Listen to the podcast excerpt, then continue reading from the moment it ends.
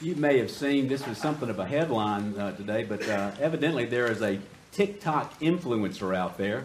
I don't quote often quote TikTok influencers, but uh, and uh, she was surprised to find a study that says that the average American man thinks about the Roman Empire daily. Have y'all read this study?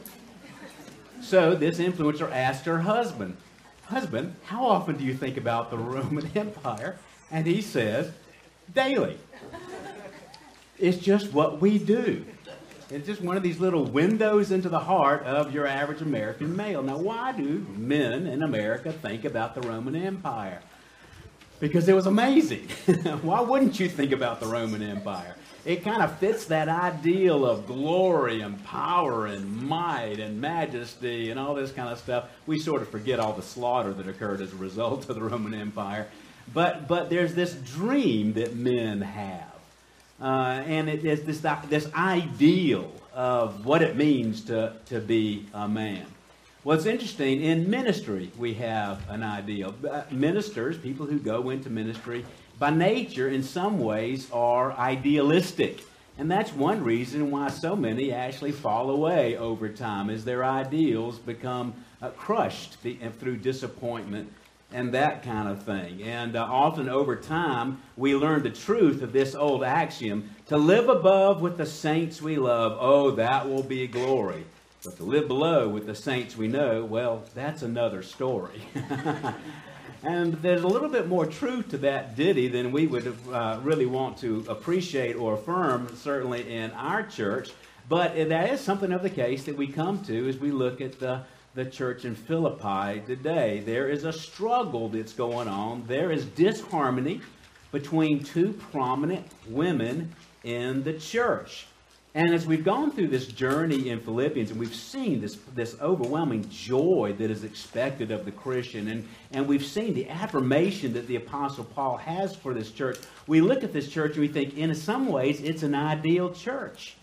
Folks, there's no such thing as an ideal church. We all have our issues.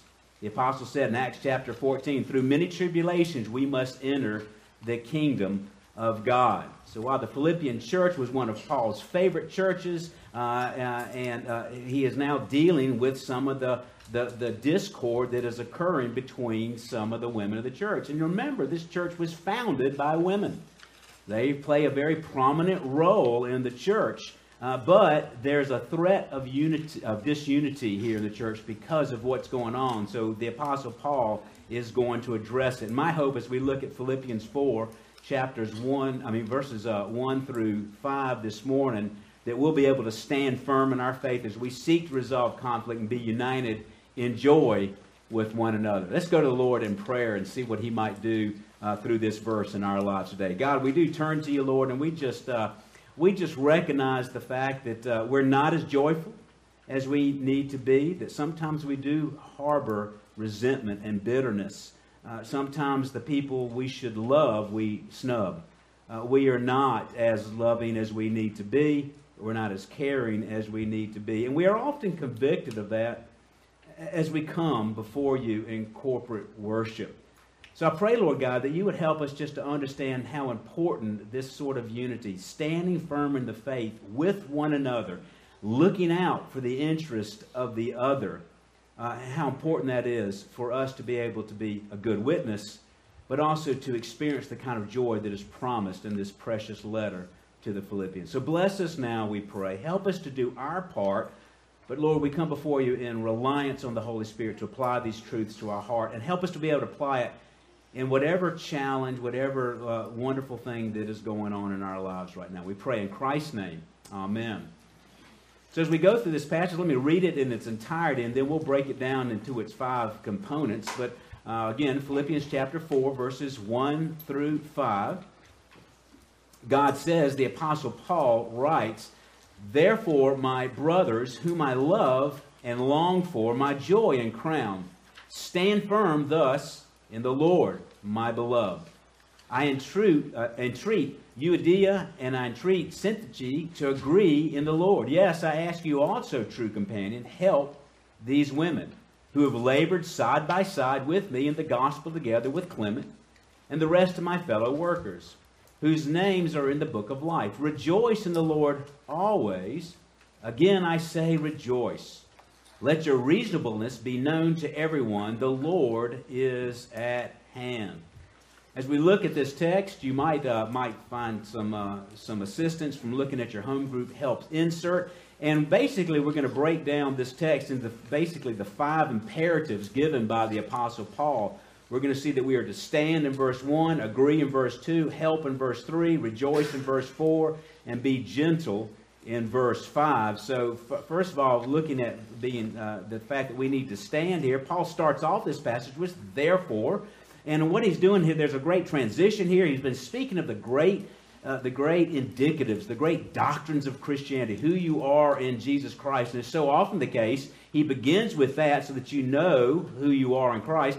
But then he begins down the obedience portion, the expectations. If you are a Christian, this is the way you're supposed to live. So this is where he is going now, and he's going to address this issue in the church here. Um, and, and, he, and, but he's going to start off here by affirming just how much he loves the, the Philippians and how grateful he is here. So he gives five affirmative affirmations here. He calls them my brothers. This is the this will be the fourth time that he mentions this. He's going to mention it one other time. He sees them as family. They are his family. Again, which is a miracle. Consider that Paul was raised to be a racist. He was raised to despise Greeks in a sense. He was raised uh, probably in a very fundamentalist, uh, uh, uh retreating kind of uh, atmosphere in his home. He was, he was raised to be an Orthodox Hebrew. He was sent off to school there in Jerusalem, this kind of thing. And, and that sort of religious pride made him look down on the very people that he is now calling brothers. This is the power of Jesus Christ to change the hard human heart and to call people he used to consider enemies, reprobates, pagans, despised Zeus worshippers, brothers.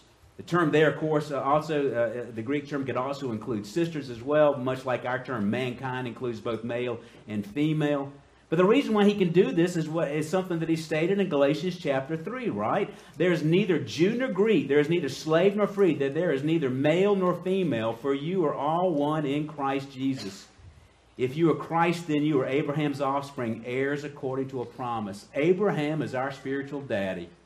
No matter your sex, no matter your economic position, no matter your nationality, no matter your skin tone, we're one family. If you have the Holy Spirit, you are Abraham's offspring. And he, he, he mentions this, they're my brethren. He, this is a personal and intimate relationship he has with them. Then he says, Whom I, I loved, uh, that you are the beloved here. This is the, uh, the adjectival form of agape, the strongest word for the Greek love. Uh, I long for you. There's a deep, heartfelt emotion here. My joy. They are the source of his joy when Paul is, is tempted to get discouraged and look at his chains uh, and, and, and think about how inhibited, in a sense, his ministry has been over these four years of imprisonment and how unfair and unjust the system is and how he's been betrayed and how there are people in Rome that are preaching just to upset the Apostle Paul, he looks to the Philippian church and thinks, huh, they are my joy. They are my joy. I do that with y'all. I think about how the Lord is sanctifying you and how He is just creating uh, you more and more into the image of Christ and the enthusiasm you have for the ministry. And I just marvel. That, uh, 10 o'clock yesterday, a bunch of men from this church went to go set up the fellowship meal at Tim's Mill. That just gives me joy. That gives me joy and the prospect of fried chicken. That also gives me joy. But mostly the men that worked hard. People showed up early this morning to make sure the coffee was going and to serve. Uh, uh, uh, a lot of you cooked uh, uh, uh, covered dishes to be able to share with other people today. It just gives me joy. A lot of you college students, y'all walk down that dorm and you could hear snoring to your left and snoring to your right. And yet you got dressed and you came to church. That gives me joy. We need to think about that. We so often think, look about all the problems in the world and the headlines and the difficulties and stuff like that, but we are each other's joy. We are each other's joy. And then I love this statement here. He says, and crown. That crown, that word for crown is really wreath. It's the athletic wreath, the, the, the prize that you win when you get a, uh, you, when you win a race. And, and I little did a research on this whole idea of crown here. And uh, a crown of this type, and you've seen this, you know, the laurel wreath that would go on top of someone's head. It could be made of wild olive, laurel, pine, or celery. Well, celery. I mean, why would you put a bunch of celery on your head? But evidently, that was uh, maybe it was like a winter thing or something like that. But they would put this on there. You, you get your crown of your laurel wreath or your celery, maybe with a little bit of ranch dressing on top to go with it. But you get this, you're basically, you're the winner, you're the winner, you're the winner. That's what Paul is saying. You are my prize. I have labored. I was thrown in jail in your hometown. Y'all are thriving despite the persecution, despite the difficulty. You are my crown. You showed that the race has been run there. You, can't you just feel his emotion? He's just so affectionate here.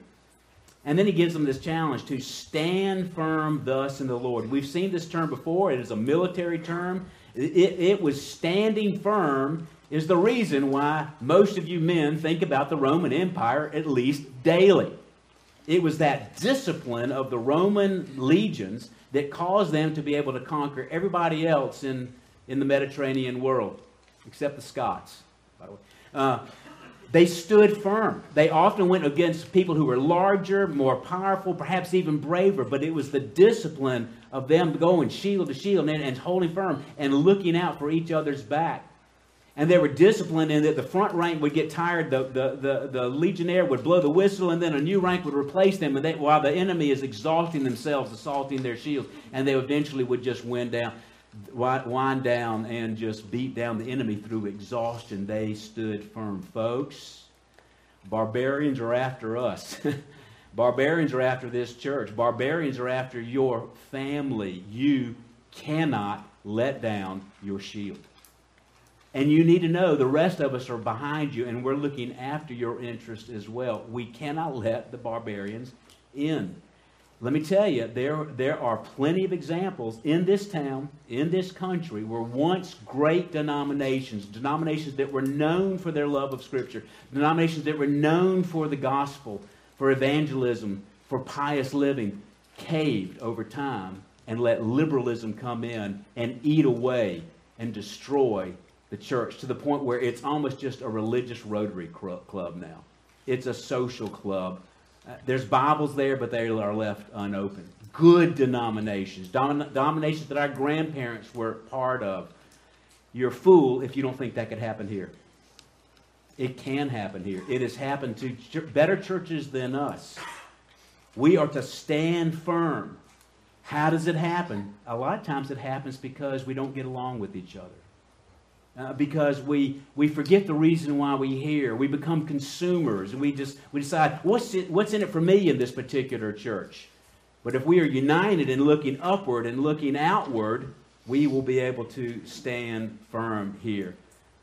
Uh, well, now we see here this uh, this idea that we are to agree here. Paul is uh, he's dealing with a situation with these two prominent women here. Now this is not an issue of doctrine. If it had been an issue of doctrine, Paul would have addressed it. You know, Paul ain't real shy about addressing bad doctrine. He would have addressed it. If it was an issue of worship, he would have addressed it. There's a personal spat.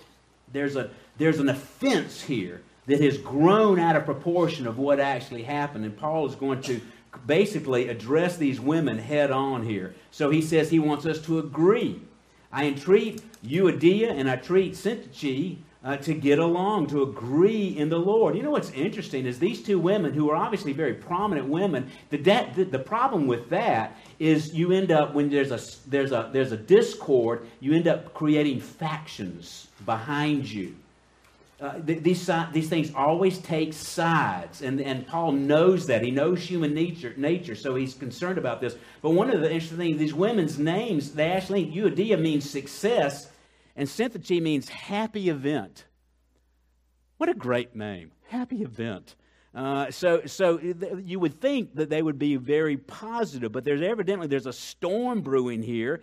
He feels like he has to address this publicly. Now, you need to remember, you need to put yourself in their, their sandals here. Paul is writing this from Rome. He is bound. He's on, in, uh, under uh, guard. He is at home arrest. He sends this letter back to the Philippian church. It's really a thank you letter for the donation that he's given them, but he's checking on them and he wants them to know how he's doing. They're going to get this, this letter and they're going to call the church together or wait till Sunday when they meet and they're going to say, Paul wrote us a letter. Let's open it up. And then we get to the point where he is calling out these two women. They're right there. They are right there. So he's calling them out, and all eyes are, are going on them. He appeals to them. Notice this. This is a, a, a, an, an, imperative. It's a command, but, he, he, but he's appealing. He, he trusts their maturity enough where he can just appeal to them out of love rather than command them to get together. Plus, they've got to change their hearts. And sometimes if you just command someone who's embittered, that's just going to make it even worse. So he entreats them to do what? Live in harmony. That means to exercise the mind or to seek the same thing of the Lord. And what he's trying to do, he's trying to get their eyes off their own issue, their own little rights that have been violated, and on to the worship of the Lord. Y'all, that's the key. That's the key.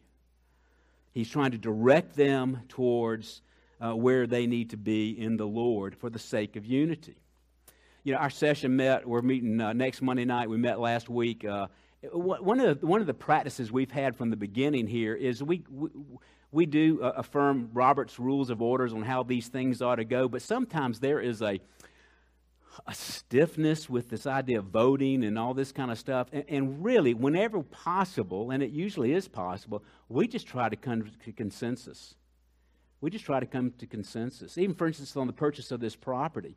Uh, we actually had to have a vote, but that was after we came to consensus because we wanted the, the records to be able to show it and that kind of thing. But really, if there's an elder who just uh, an elder who just is, is firmly set against something, usually it's not so urgent. We can't just say, okay, let's wait a little while. Let's let's let's let's take a little bit of time on this. Let's not press this point too much. We really want to have consensus, and, and that's really a good way to kind of avoid some of these things in many ways. The, the whole principle here is to be a peacemaker to be a peacemaker.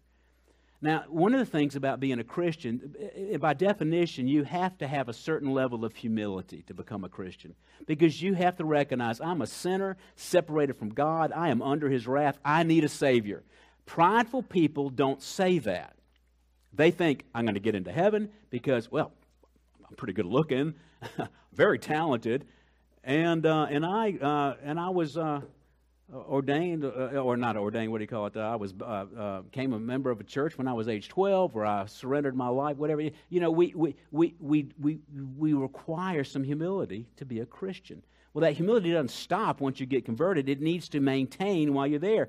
And if you are humble, you will have a desire to be a peacemaker. Jesus says in Matthew chapter 5, the Sermon on the Mount, Blessed are the peacemakers, for they shall be called the sons of God. That's a pretty high title sons of God, those who desire unity within the church. Now, this is unity without compromise. Again, this is not a doctrinal issue.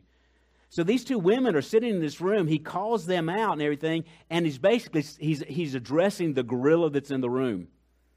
You know, our church is doing so well, except for this big problem that we have here. And Paul has got enough courage to be able to address this thing. He's, he is keeping with what he said in the 1 Thessalonians chapter 4. He admonishes the unruly, encourages the faint-hearted, help the weak, and be patient with everyone. John MacArthur says this uh, uh, this is doctrinally sound. Uh, disunity robs a church of its power, destroys its testimony, and a church facing hostile external enemies cannot afford to have its members fighting among themselves. Think about it. You're in, a, you're in one of these, you've men, you've all, you think about this daily, but you've got to help your wives here.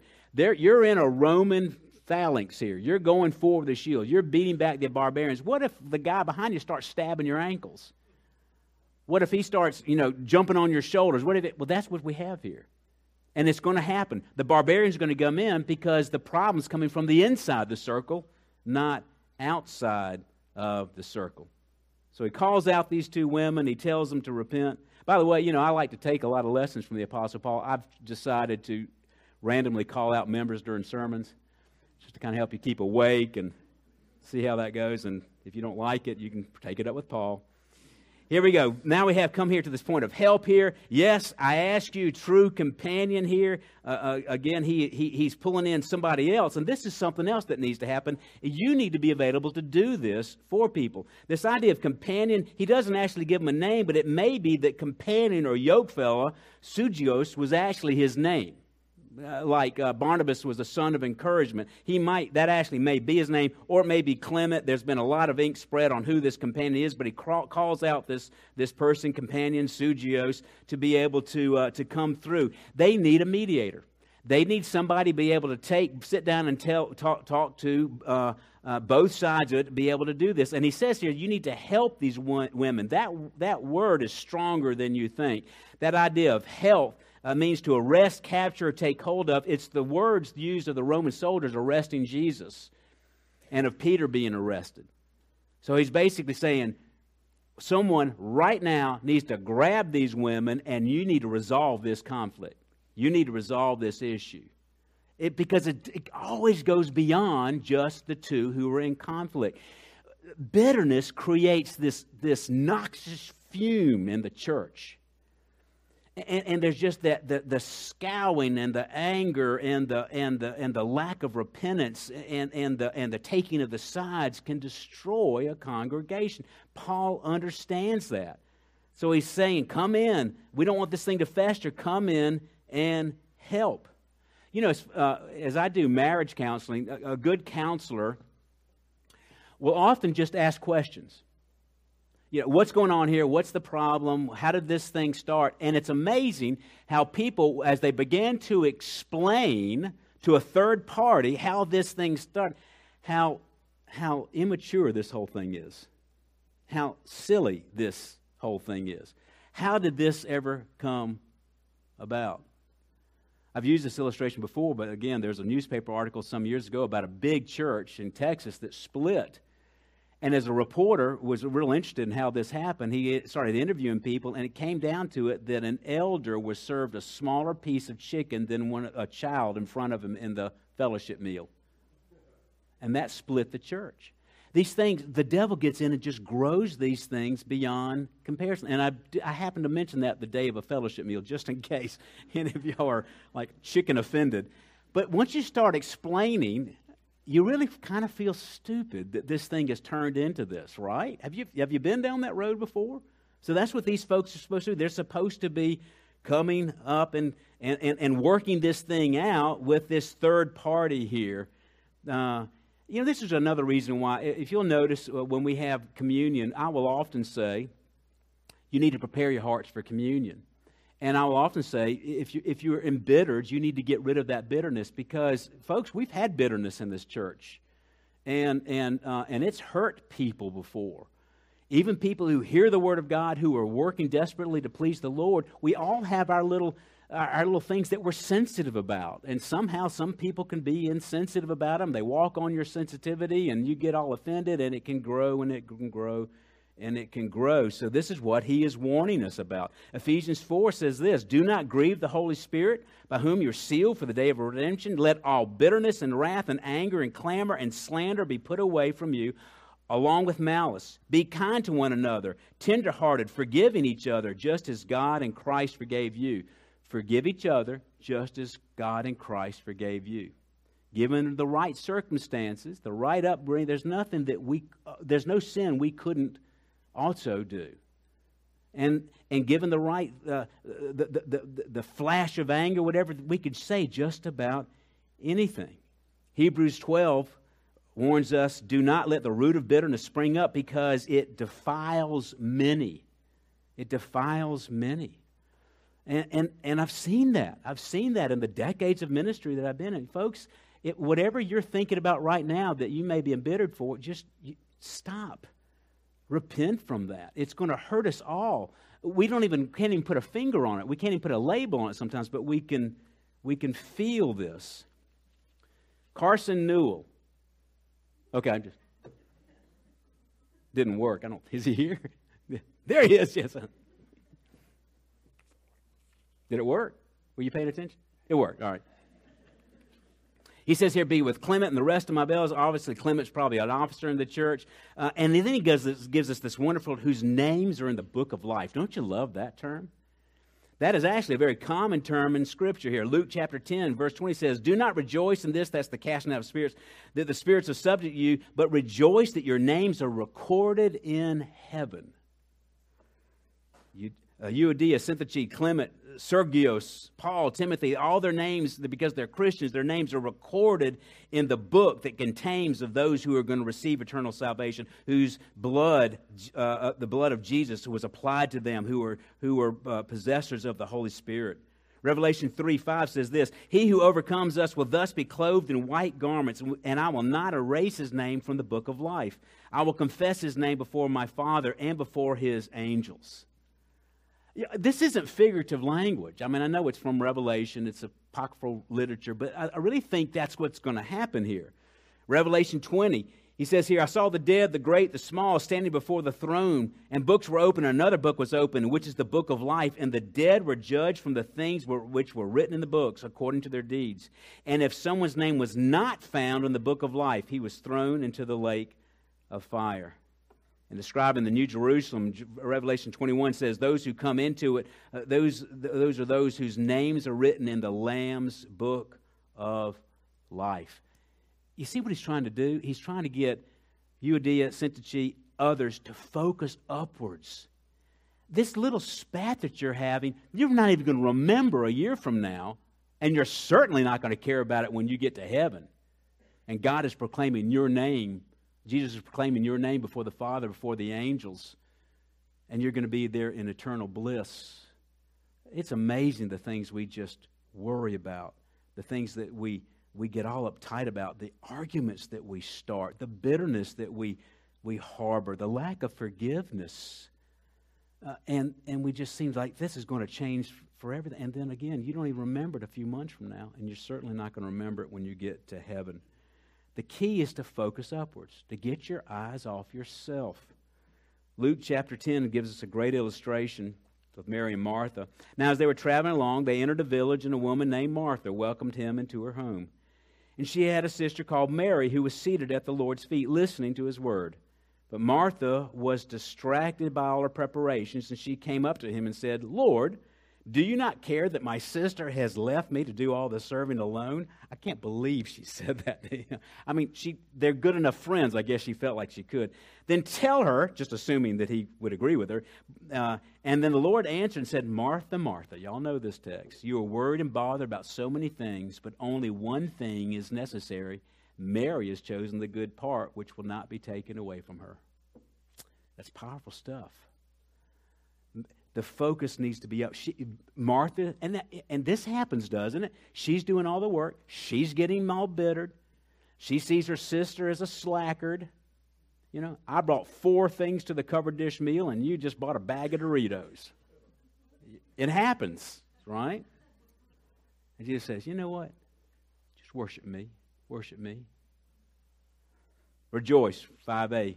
Here comes this theme again, right? Rejoice in the Lord always. Again, I say rejoice. Why? Because He's on His throne. Because He will take care of everything. Again, re- rejoice is an imperative verb, it requires continual, habitual rejoicing here. Uh, we are in the Lord. We rejoice in the Lord rather than our circumstances. Truly, it's, it's possible to be weeping, but also have Christian joy at the same time. This is not a call to be a robot, to be a Vulcan, to have no emotion, to not understand what's going on there. It's, it is a call. Uh, the, the Christian can have joy even the most difficult situations because your joy is not dependent upon the circumstances. That's happiness. There is a deeper longing. And, and when things don't go well, and they often don't go well, you can have that settled peace of, I'm still going to heaven. My Lord reigns. This bad medical report, came from the Lord. And there's got to be something better coming out of it as a result of that. The bad financial woes that we're going through right now, that's from the Lord. And I've learned over time that something better is going to come out of that. And a joy can, is actually possible here for the Christian that the world will never understand. It's, it remains a mystery. And as if just to underline the case, Paul mentions this idea of rejoicing 16 times in Philippians. and he is in chains at the time. It all has to do with your relationship with God. Everything has to do with your relationship with God. And if you are a worshiper, this sort of joy is much easier to obtain. A.W. Tozer said this worship is pure or based on the worshiper as the worshiper entertains high or low thoughts of God. That's why one reason why you need to come to church, you need to go to Bible studies, you need to read good Christian books, you need to understand the catechisms, because the more you understand God and the more you can settle in the fact that He cares for you, He loves for you, and everything that happens through His hand is good for you in an ultimate sense. You can put your trust in Him. So we have a high view of God, so we have a high view of God's providence and care in our lives. What a wonderful example here of Hannah when Hannah prayed in 1 Samuel. My heart exalts in the Lord, my horn is exalted in the Lord. I rejoice in your salvation. If all you have is the fact that everything's taken away from you your relationships, your health, your money, you, you become a Job. If all you have is that your name is written in the book of life, there's reason to joy. There's reason to rejoice. There's reason to to press on and to stand firm. And then he closes here by saying, Be gentle. Let your reasonableness be known to everyone. The Lord is your, at your hand. That's the, the English Standard Version. That's probably not the best translation for that term. It can be a gentle spirit. Uh, it's probably gentle spirit or gentleness is probably a better way. It's so interesting. We think about, uh, you know, keep using this illustration of the, of the Roman standing firm, and yet you do so in gentleness. How does that work? Well, it, because it's a principle that comes from another realm. It's a principle of heaven, not of this earth. And when we are gentle, we are like our Lord, who is gentle and lowly of heart. Jesus said in Matthew chapter 20, But Jesus called them to himself and said, You know, the rulers of the Gentiles rule it over them, and their great men exercise authority over them. It is not this way among you, but whoever wishes to become great shall be your servant, and whoever wishes to be first among you shall be your slave. Just as the Son of Man did not come to be served, but to serve and to give his life, life a ransom for the many. Uh, you're following after Christ when you are gentle, when you lead by example. Again, you think of that remarkable situation in the upper room. They all get up there. There wasn't a servant there to wash their feet. Jesus just decides to wash all the apostles' feet by himself. That's leadership. That's life changing leadership. Let me give you a couple of tips here on how to do this. First of all, look to overlook the faults of others. There are also faults you probably have yourself. Uh, be humble in that respect. Um, if, if there is this long term dispute uh, that's got has to do with a personality kind of thing or a misunderstanding thing, look for something you can apologize for. Be the gentle one. Be the look for something. There's probably something that you've done, even if what you said was true, whatever maybe was the way you said. It, look for something you can apologize for. And just remember Proverbs 15: a gentle answer turns away wrath, but a harsh word stirs up anger. I, I have found just in my own life I am most likely to say something stupid when I'm rushed and in a hurry or when I'm packing the car, especially when we had little children, you know. I mean, it's like loading Noah's Ark. Uh, this is so, you know, but you're frustrated, you're in a hurry. And, and, and, and if you can just calm down, not rush into something, take the time because people matter than appointment more than appointments. They matter more than stuff. They matter more than your agenda. Take the time to settle down, provide a gentle answer which turns away wrath. And you know why we can do this? What's it say? Because the Lord is at hand. That might mean he's returning soon. It probably means he's here. He's in this room right now. He's with you wherever you go. We live our life coram deo before the face of God. Jude 24 says, Now him who is able to make you stand in the presence of his glory, blameless and with great joy. He's going to go on, as we, Lord willing, we'll look at next Sunday. He's going to go on to say, Be anxious for nothing. Why can we do that? Because the Lord's at hand. The Lord is at hand. When he gave the Great Commission for the church to go out into all the nations, he closed it by saying, I am with you even to the end of the age. Aren't you glad we don't worship idols? If you worship an idol, you got to take that idol with you wherever you go. Our God is not a God who is worshiped by idols. He is there everywhere. An idol is a grievous insult to him. The reason why we don't need idols is because he is already everywhere all at once. He is here with you now. so I won't be anxious and I won't be bitter. This idea of standing firm is a consistent theme throughout of all of Holy Scripture. Psalm 40 the psalmist says this, and this is an encouragement for all of us to stand firm in this principle of getting along with each other. I waited patiently for the Lord. He inclined to me and heard my cry. He drew me up from the pit of destruction, out of the miry bog. He set my feet upon a rock, making my steps secure. He put a new song in my mouth, a song of praise to our God. Many will see in fear and put their trust in the Lord. Blessed is the man who makes the Lord his trust. That's why we can stand firm. Father, I do pray that you would help us to apply these truths. Let us look at the example of the Apostle Paul. Help us to lay aside our petty jealousies, our bitterness, our competition, and to love each other as they truly are a child of the living God. We need your help in this, Lord. We all have our scars, we all have our hurts but help us to be able to walk with a clean conscience without harboring the lack of forgiveness or the bitterness that does indeed defile many. In Christ's name, amen.